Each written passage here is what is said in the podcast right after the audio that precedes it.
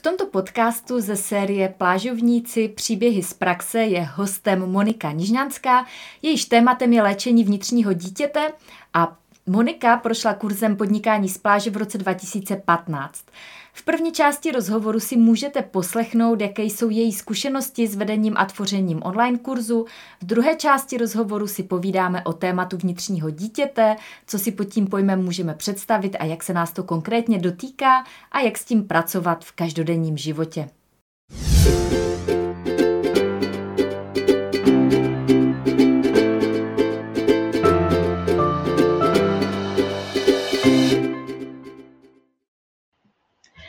Krásný den, je tady další díl seriálu Plážovníci, příběhy z praxe. Živé vysílání na Facebooku a ve skupině Podnikání z pláže, do kterého zvu každý týden někoho, kdo v uplynulých letech prošel kurzem podnikání z pláže a vybudoval si svoje funkční online podnikání. Výdat tady v tomto seriálu můžete experty z nejrůznějších oborů a vždycky si povídáme o tom, jakým způsobem jim v jejich profesi pomáhá online marketing, případně jak svou profesi, zkušenosti a know-how zabalili do online produktů. Moje jméno je Stáňa Stiborová, pro ty, kdo mě třeba neznáte, jsem autorkou projektu Podnikání z pláže a stejnojmenné knihy a kurzu, ve kterém dávám lidem srozumitelné a funkční návody a postupy pro jejich online podnikání a zároveň je jemně vedu do hloubek jejich duše k objevení toho, kdo jsou, aby pak svými dary mohli obohacovat tento svět. Podnikání z pláže nebo taky online podnikání funguje tak, že máte zkušenosti v nějaké oblasti, v nějakém oboru nebo děláte něco, co vás zajímá a baví a tyhle zkušenosti vložíte do něčeho, čemu se říká digitální produkt. Nejčastěji je to třeba e-book nebo online kurz a ten potom automatizovaným způsobem na internetu prodáváte. A to se samozřejmě nestane. Eh, přes noc je zatím velký kus práce, nicméně eh, ten samotný prodej se potom děje automaticky a vy díky tomu můžete být kdekoliv na světě, nejenom na té pláži, ale doma s rodinou, na horách, pracovat v čase, který vám vyhovuje a zároveň se věnujete něčemu, co vás baví a pomáháte tím lidem. No a dneska se podíváme na to, jak se svého plážového podnikání zhostila žena, která je mým dnešním hostem – a já tímto vítám uh, v našem vysílání Moniku Nižnanskou. Ahoj Moniko. Ahoj Stáňo. Můžeš se prosím představit našim dnešním hostům, teda divákům. Určitě.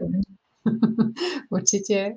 Já ti nejdřív chci vůbec poděkovat za to pozvání sem a jinak já jsem teda Monika Nižnanská, jsem pečovatelka o vnitřní svět člověka, průvodkyně na cestě za radostí a primárně se vlastně zabývám právě terapií vnitřního dítěte. Ty jsi kurzem podnikání z pláže prošla v roce 2015, je to tak? No, já jsem prošla úplně tím prvním během. Jestli to bylo v roce 2015, mm. tak jo. Tak jo, to byl ten úplně první. A předpokládám, že ty už se předtím věnovala tady tomu tématu, mm, ať už osobního rozvoje nebo léčení vnitřního dítěte. Jak fungovalo to tvoje podnikání před podnikáním z pláže a co se třeba za, těch, za ty roky změnilo? No, abych pravdu řekla, tak já mám pocit, že tvůj kurz mi přišel do cesty zrovna ve chvíli, kdy se moje podnikání rozbíhalo, takže to se jako tak hezky potkalo. A vnímám, že ten eh, vlastně prostor, který ty si tam vytvořila, mě pomohl se do toho ponořit ještě víc, protože já jsem se asi někde v sobě ještě hledala. Hledala jsem, jako, jak to uchopit, jak to těm lidem předat. A ten tvůj kurz mi prostě pomohl si ty myšlenky utřídit a jít do toho ještě trošku jinak, protože moc kurzů jsem v té době ještě nedělala a přišlo mi fajn jako těm lidem vůbec představit jinou formou, o čem to je, to, co dělám, než, protože spousta lidí, než jde na seminář, o tom potřebuje něco vědět.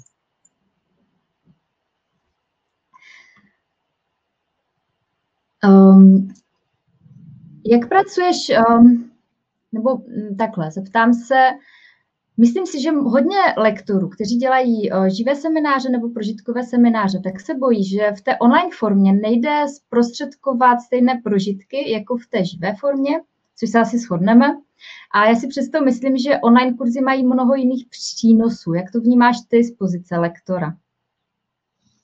Já jsem taky trošku byla skeptická, když jsem si hmm. jako představila, že bych to, co dělám na svých živých akcích, měla najednou předávat nějakou formou v online podobě.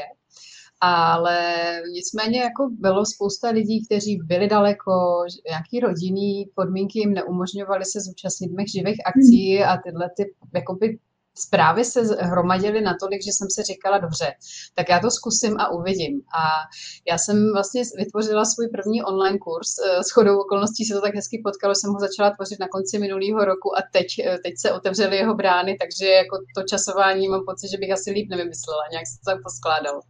A já jsem předtím, než jsem ho otevřela pro veřejnost, právě testovala, jak to bude probíhat. Měla jsem 25 lidí, kteří se eh, byli ochotní ho zúčastnit a ještě mi ho pomoct vyladit. A byla jsem překvapena, jakou sílu to mělo i takhle jako na dálku. Bylo to teda o tom, že jsme tam měli i společnou jako podpůrnou skupinu, takže my jsme, my jsme byli docela v kontaktu. Bylo to, vlastně ten kurz trvá 6, 6 týdnů, takže jsme byli spolu docela dost intenzivně po dobu šesti týdnů v kontaktu a já jsem fakt byla jako docela překvapená, jak moc ty lidi byli schopní i takhle doma jít uh, do hloubky, jako jak se ty věci, které já normálně na těch seminářích dělám, byly, jako byl, dali přenést. Já jsem z toho byla docela překvapená, ale velmi milé, no. tak jsem ráda, že to funguje.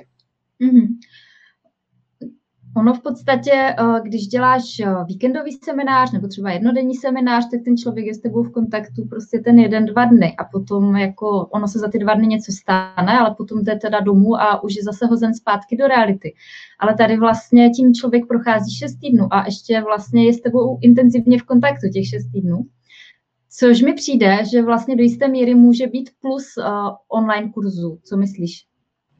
Rozhodně, rozhodně. Jako to je něco, co uh, vnímám, že ani nejsem schopná v té běžné realitě předat. Je to tak, jak to říkáš, že ty lidi, když přijdou na ten seminář, který trvá dva dny, já mám nejkratší dva, dva dny, tak eh, pak, když se vrátí zpátky do toho svého běžného prostředí, tak ne, že by ten, ta intenzita toho kurzu je nepomohla někam posunout, významně je většinou posune, ale ta realita naskočí tak strašně rychle, že oni mi přijde, že potom jako mají tendenci se mnohem rychleji ztratit z toho, co nabili. Kdežto, když právě tam je jako takováhle kontinuita, je tam, je tam tato intenzivní, i když na dálku, jako uh, nebo to intenzivní bytí spolu, tak mi přijde, že to může mít snad dokonce ještě větší dost, jakoby dopad na jejich životy. Mm-hmm. No, já jsem chtěla říct taky něco k, vlastně k tomu, jak vnímám já přínos těch, uh, přínos těch online kurzů, že třeba kdybych já chtěla svůj kurz dělat uh, živě, tak bych taky asi za dva dny dokázala předat všechny ty informace. Ale myslím si, že člověk by potom mm, jako vstřebal něco, ale odnesl by si domů třeba 10%, protože ten mozek by vlastně nedokázal pojmout úplně všechno. A takhle mm, vlastně má člověk možnost se k tomu kdykoliv vracet, což bude v případě tvého kurzu asi podobné, že když potřebuje něco prožít znovu, projít si nějaké mm, cvičení, nějakou teorii znovu, tak si to vlastně může projít eh, opakovaně. Eh, což mi přijde, že vlastně paradoxně se díky tomu online pak můžeš dostat v tom tématu jako více do hloubky, než by člověk čekal.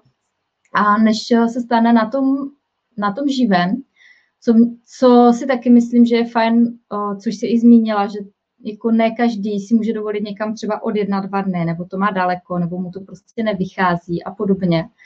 A taky asi ne každý se chce otevřít jako jiným lidem, že jo? A prožívat si ty svoje témata někde jako mezi 20 dalšími lidmi. A takže takhle nějak doma je to bezpečnější, že jo. Rozhodně, rozhodně. A to je taky něco, jako kde ty lidi uh, to kvitovali, že, že mohli být doma, že se s tím mohli být doma.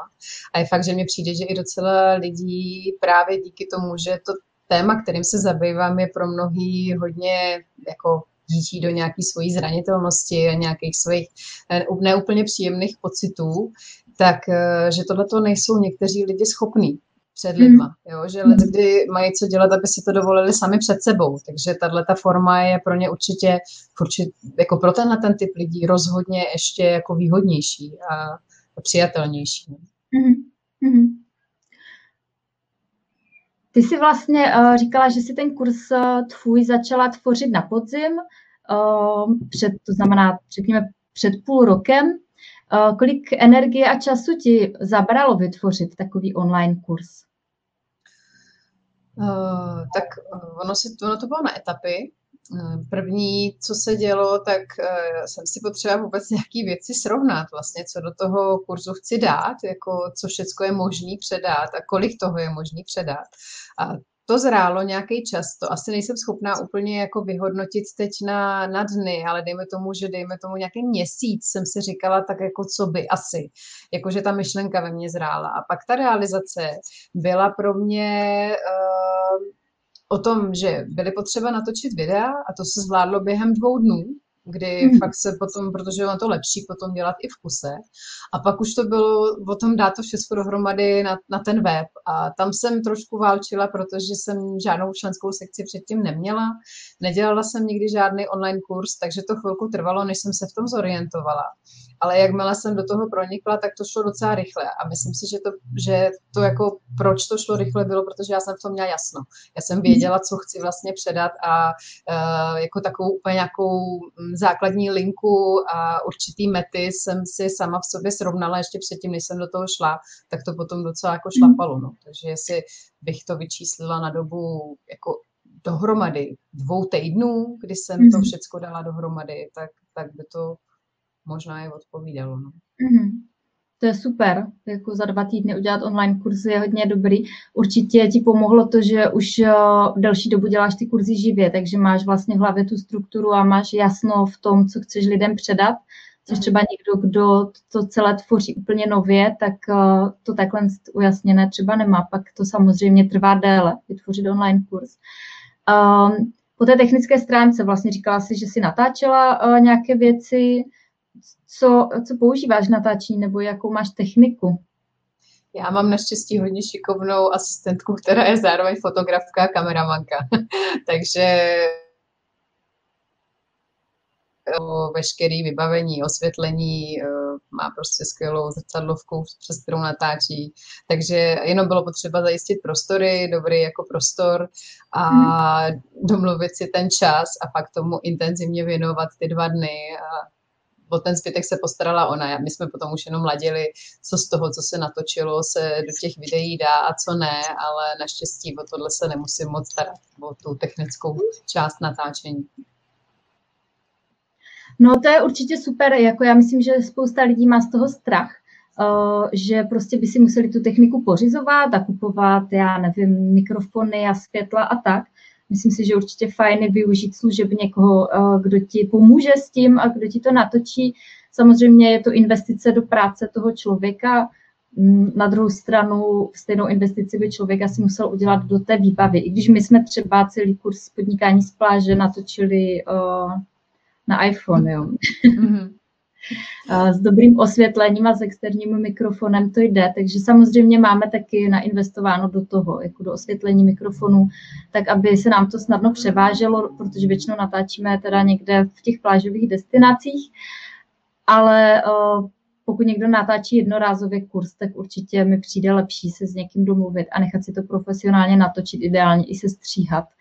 Mm. A tím si ušetří spoustu nervů, spoustu času, spoustu energie, kterou pak může věnovat eh, podstatnějším věcem. Rozhodně. Mm.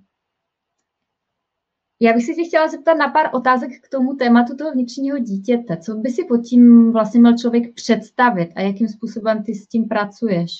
Mm-hmm. No, je fakt, že spousta lidí jako tenhle ten pojem nedokáže úplně zařadit ale asi nejjednodušší, jak se s tím můžeme spojit, je uvědomění toho, že všichni jsme byli děti a mhm. každý z nás prostě v tom dětství něco zažil a to ten pojem vnitřní dítě sebou nese veškerý naše vzpomínky na dětství. A je důležité si uvědomit, že dětství není jenom nějaký jako tříletý, pětiletý dítě, ale že pojem vnitřní dítě označuje uh, dobu už od toho, kdy jsme byli u maminky v bříšku, až do okamžiku, kdy odcházíme od naší původní rodiny.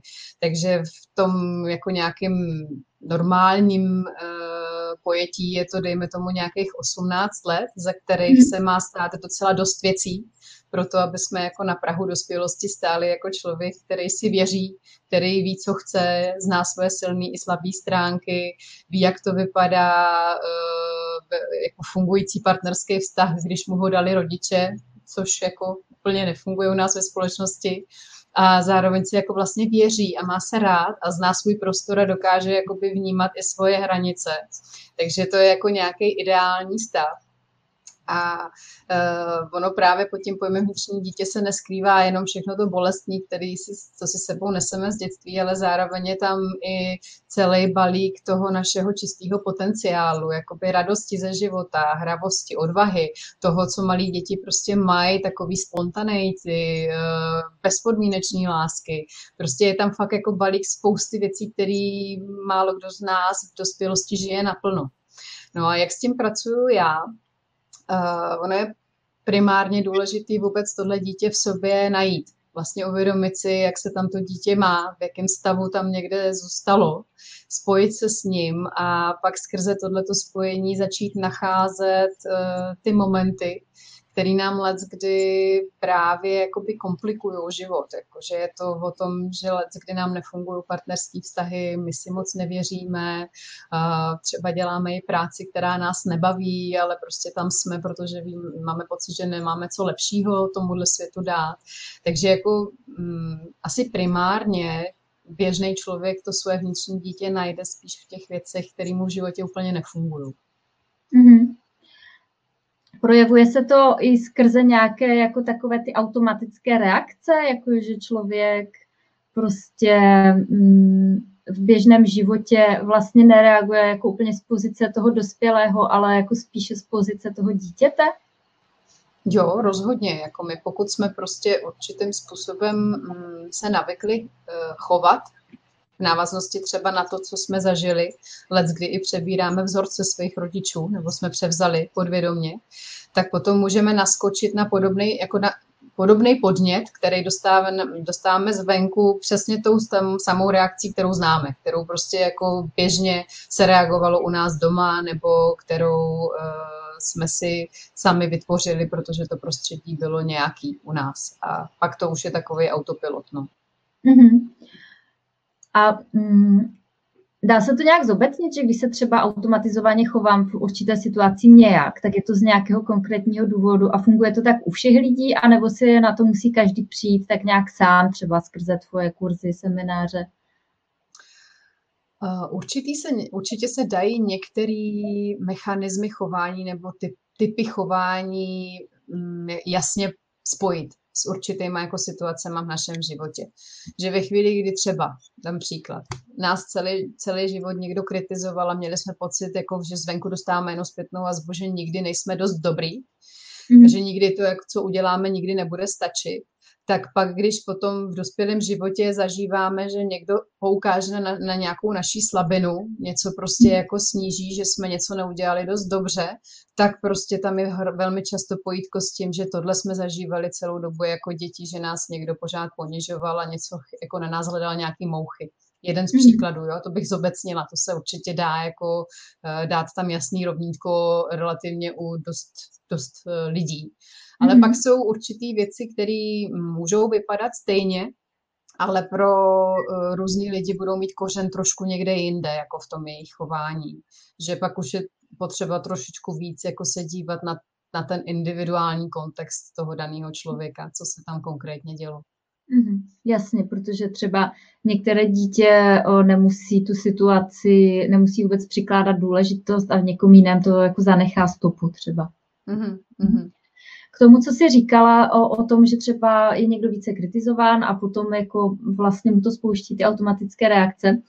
Když si třeba, když dám třeba konkrétní příklad, jo, že hm, já nevím, něco upeču a teď jako můj muž to jí a teď jako já očekávám, jako že bude z toho nadšen a on místo toho řekne třeba, no příště bys tam mohla dát prostě, já nevím, více něčeho, a moje automatická reakce samozřejmě okamžitě je, no tak si to upeč příště sám, nebo jako, jako odmítnutí vlastně té kritiky. Tak je tohle to ten projev toho automatu, jako vlastně toho vnitřního dítěte? Uh, no, rozhodně bych to jako označila, že to rozhodně není nějaký dospělý chování, který v té mm-hmm. situaci má. Že tohle vídám často, jako u různých lidí, jako takové reakce, jako kdy, na, právě na kritiku, že jako uh, spíš než jakoby, že přijmeme tu kritiku, tak skoro každý jde jako do opozice nebo do obrany, jako sebe sama. Mm-hmm. Dá, se, dá se s tímhle jako nějakým způsobem pracovat. V tom smyslu, máš třeba nějaký, nějakou konkrétní radu, kterou může člověk uvést do praxe třeba hned, mm, jak v tom každodenním životě pracovat nebo uvědomovat si, jakým způsobem se to vnitřní dítě jako třeba projevuje do těch, eh, do těch procesů toho života, nějaký mhm. konkrétní typ? Jo, jo, určitě. Jako relativně snadný, ale je fakt potřeba na tom udržet pozornost, je to si uvědomit právě v takovýchhle situacích, čeho se to ve mně dotýká vlastně jaký uh, mojí vzpomínky nebo určitých situací v mém životě, které já jsem zažívala, uh, se to dotýká vlastně, to, co nám se tam děje. A pokud tam najdeme nějaký to dítě, já nevím, desetiletý, dvanáctiletý, který pořád někdo napomínal, jak mu něco nejde, tak v tu chvíli si uvědomit, že tam pro sebe můžeme být sami, jako ten dospělý, který tomu dítěti řekne, hele, tak jako udělal jsi to nejlíp, jak jsi to v tu chvíli uměl a i tak eh, seš v pořádku, i tak seš jako láskyhodný, i tak tě mám rád, tak tě mám ráda.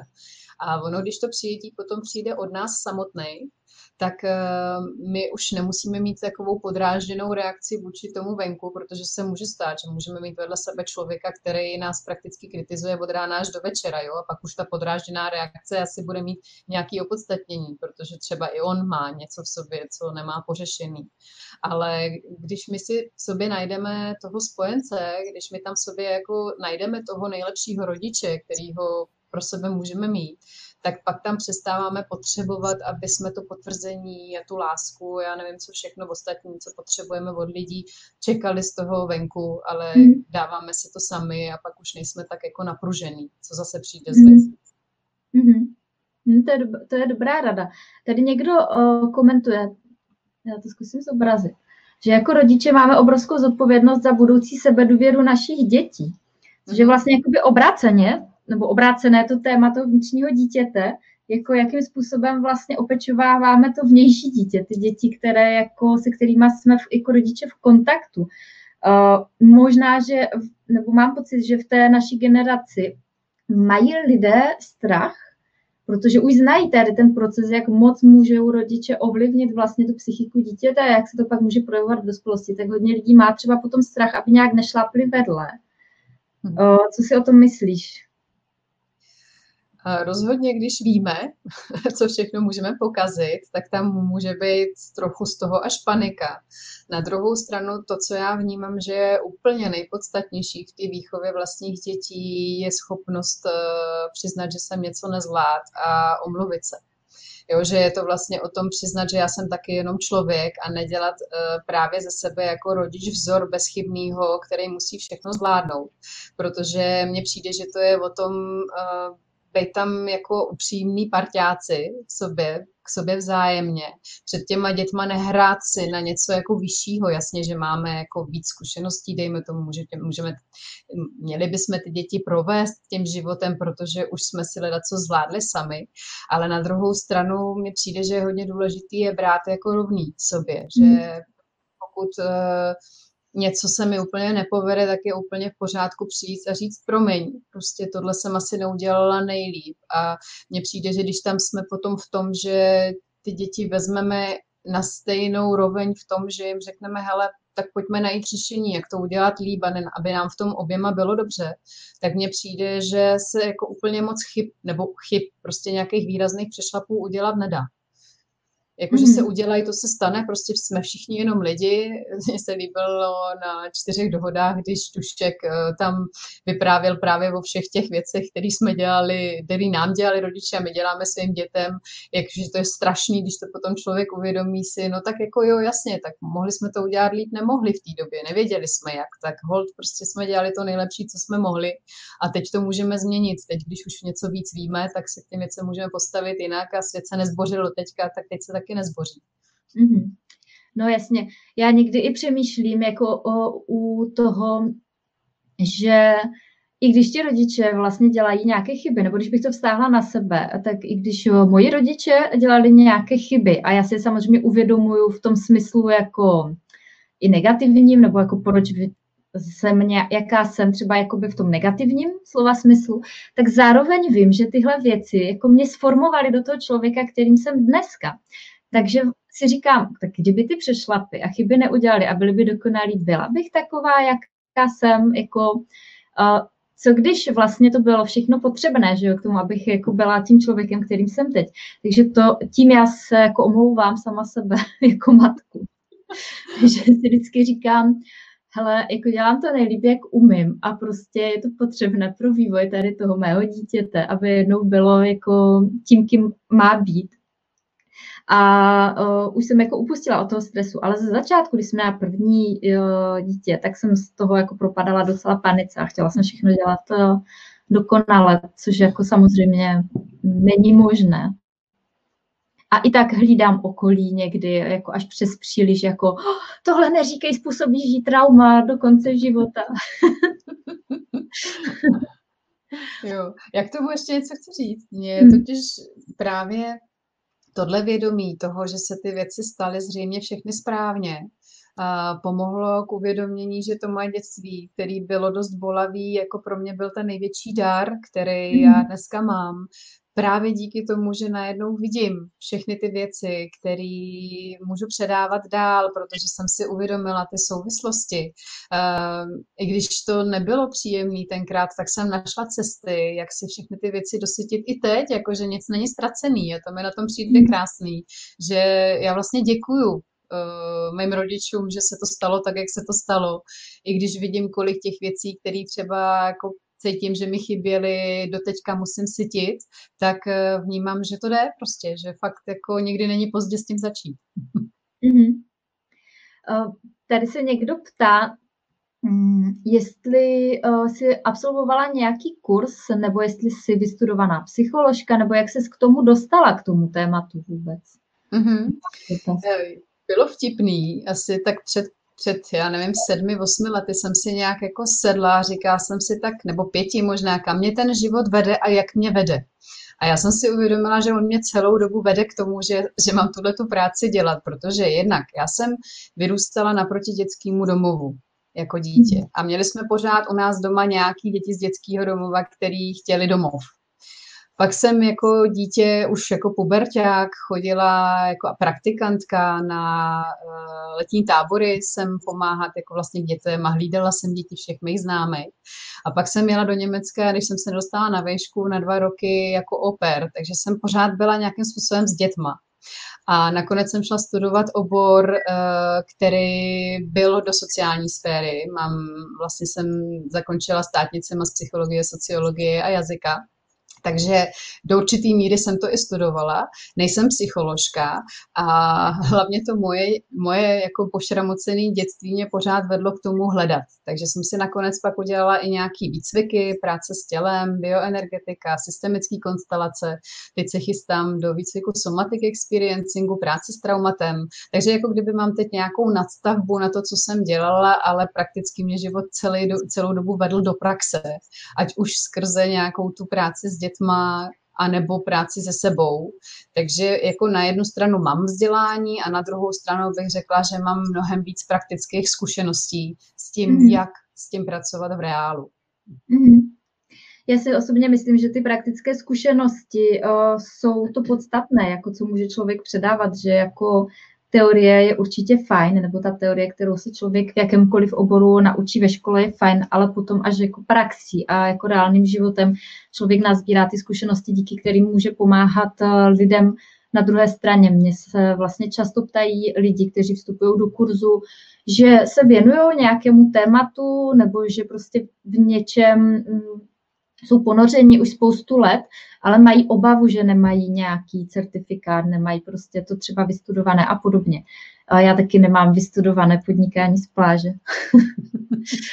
ale jsou to roky mých zkušeností, které mám v online podnikání a celkově v podnikání, eh, které můžu předávat dále, takže já si myslím, že v tomhle tom a i jak člověk potom pracuje s těmi lidmi, tak se samozřejmě naučí obrovským způsobem jako té praxi a to, těm jako zákonitostem. A myslím si, že tohle to pracu, funguje jako v různých oborech, protože já to vidím v tom online podnikání, ty to určitě vidíš na svých seminářích zase v tom svém tématu, že tě hmm. asi nejvíc jako učí to setkávání i s těmi klienty, že?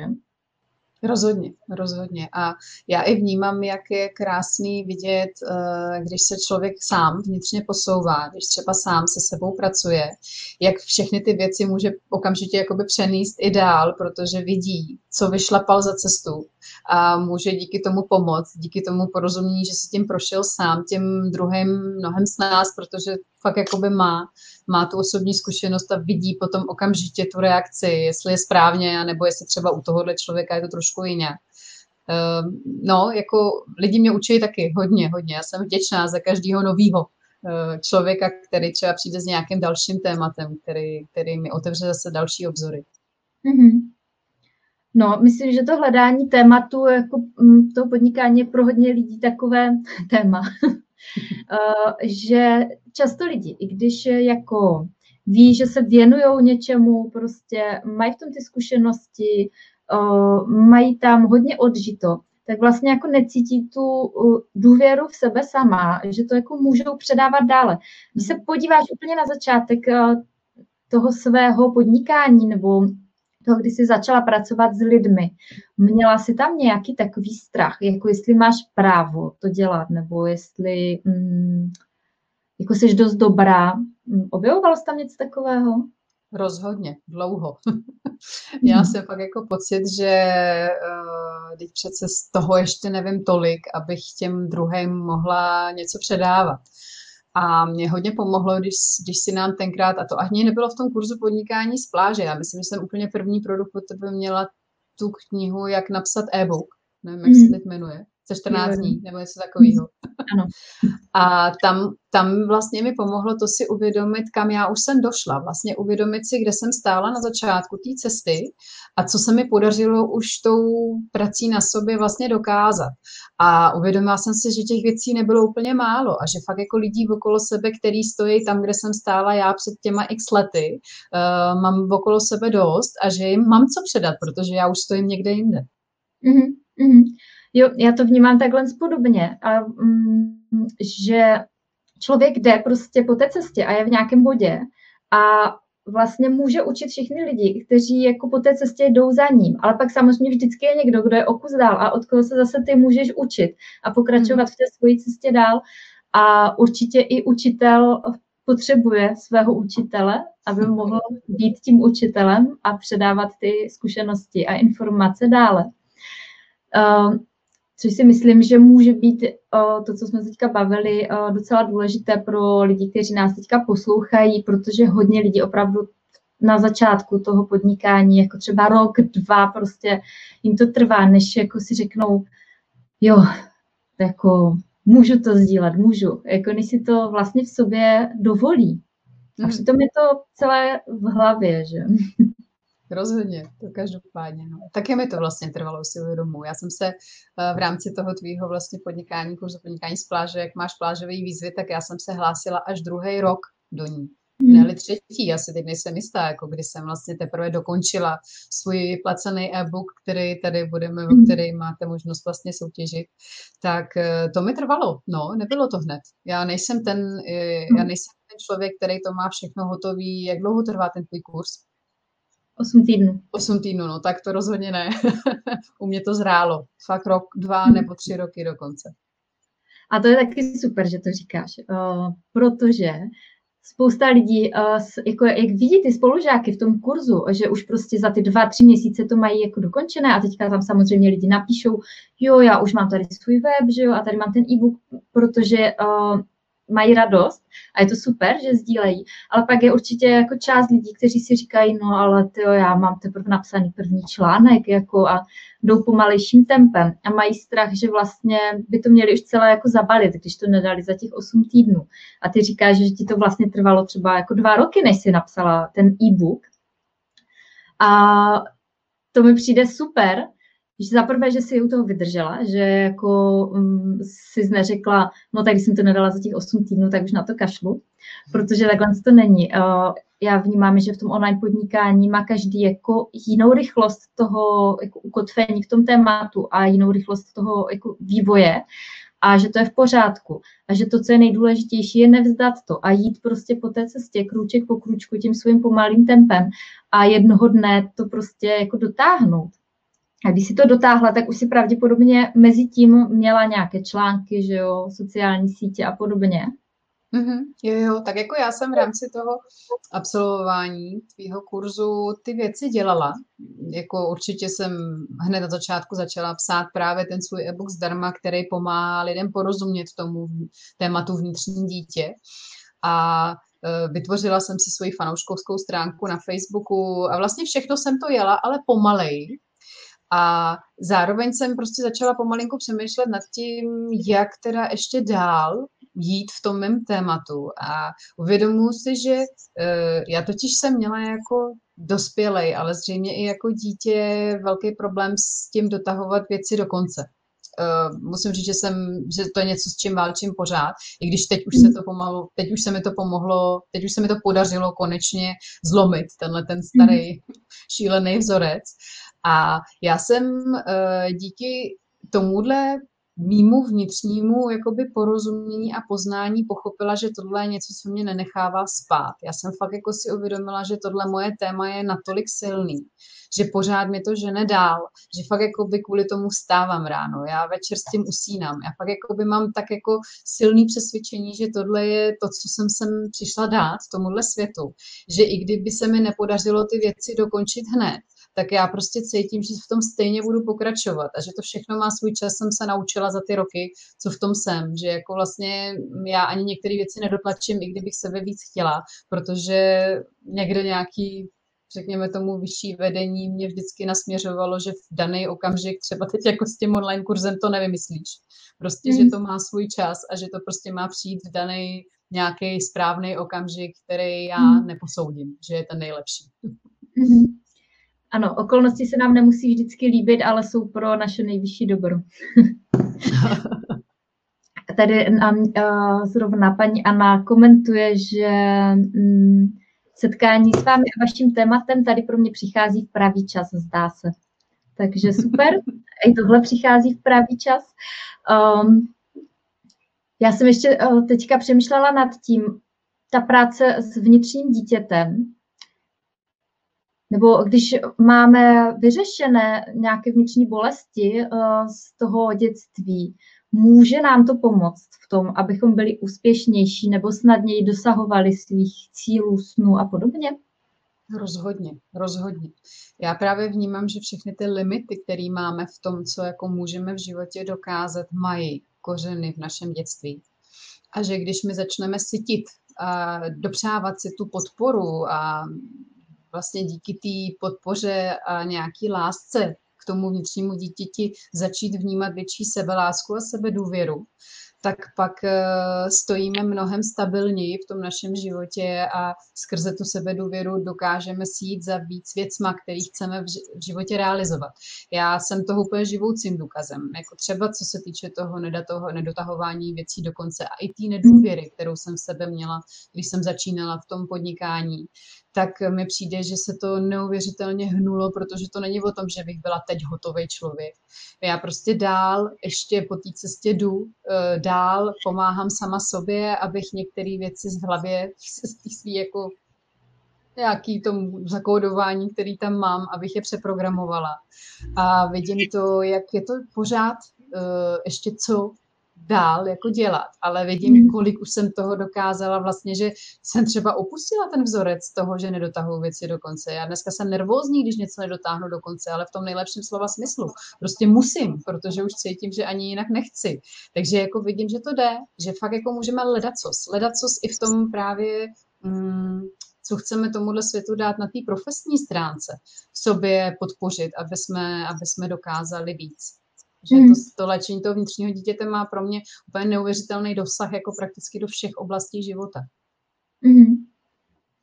super. Já jsem si to myslela, že to tak, takhle bude, takže myslím si, že to je docela důležitá informace. Jsem ráda, že to padlo. A koukám se na čas. Myslím si, že uh, už se tak nějak blížíme do finále. Tak já ti děkuju a vám divákům našeho dnešního povídání přeju příjemně prožitý zbytek dnešního dne. Mějte se krásně a žijte příběh, který chcete vyprávět.